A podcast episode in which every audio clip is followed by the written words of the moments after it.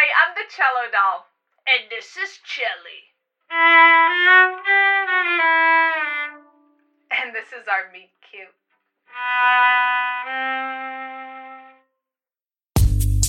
Falling in love is funny.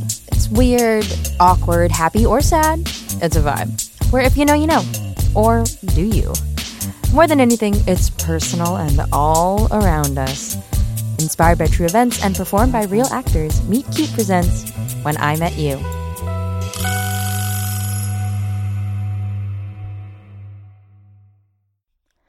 When I first discovered the cello as a child, I was hooked, but high school was really the time to decide.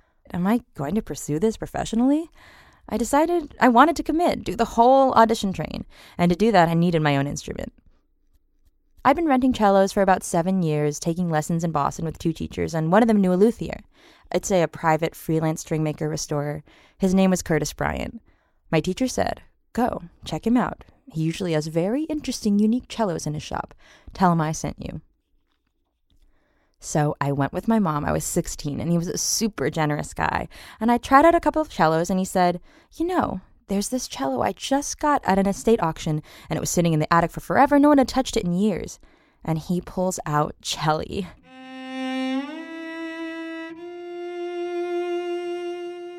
And I tried it out, and I was so taken by its unapologetic sound. Like it's very robust. It has um not sharp in a bad way, but more like a powerful, penetrating tone. Celli was one of the biggest sounding instruments I'd ever played. I was so enamored with it and its sound. I think a reason that instrumentalists are so tied to their instrument is the sound of that instrument becomes part of our artist's signature and identity. It's a little different than someone like a pianist. They go around and play pianos everywhere. They solo with the orchestra Steinway. But with our instrument, we take it everywhere. We perform on the same instrument. We practice on the same instrument all the time. It's an odd relationship we go through as musicians. Finding the right cello or violin becomes a part of us.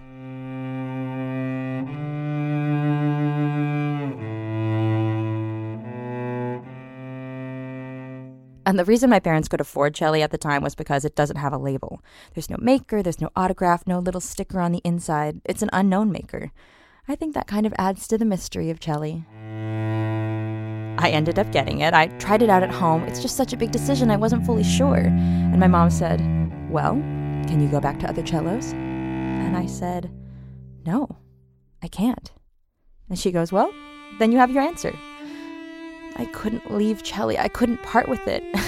it's so weird that I'm saying this out loud. It sounds like I'm getting married. Like, can you go back to dating other instruments again? No, never. I can't. I can't. I was a senior in high school, and we have these regional orchestras called Allstate. They happen all around the country. I did the one in New Hampshire, and it usually happened around February. And you know, February in New Hampshire, it is freezing. The day before the concert, we were all crammed into these school buses with our instruments taking us from the hotel where we were staying to the venue.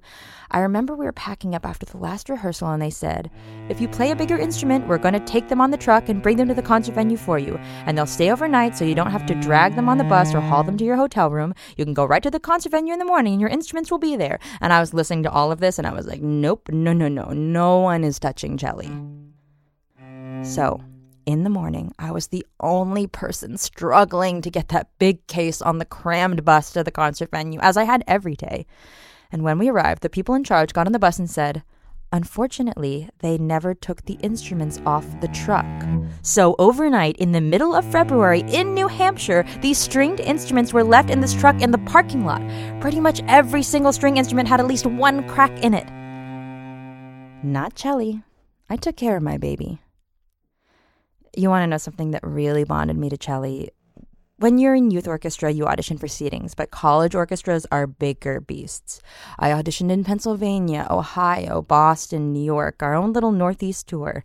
I was traveling everywhere with this instrument.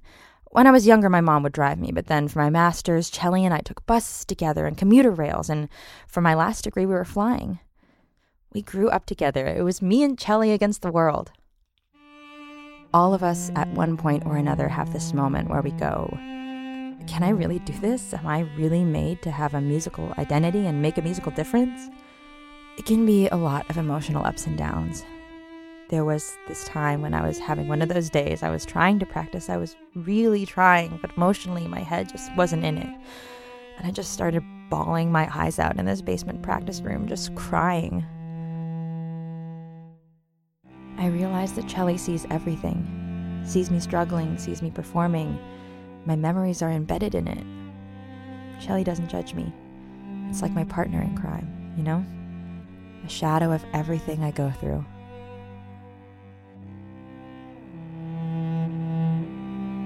Hi, I'm the cello doll, and this is my meet cute.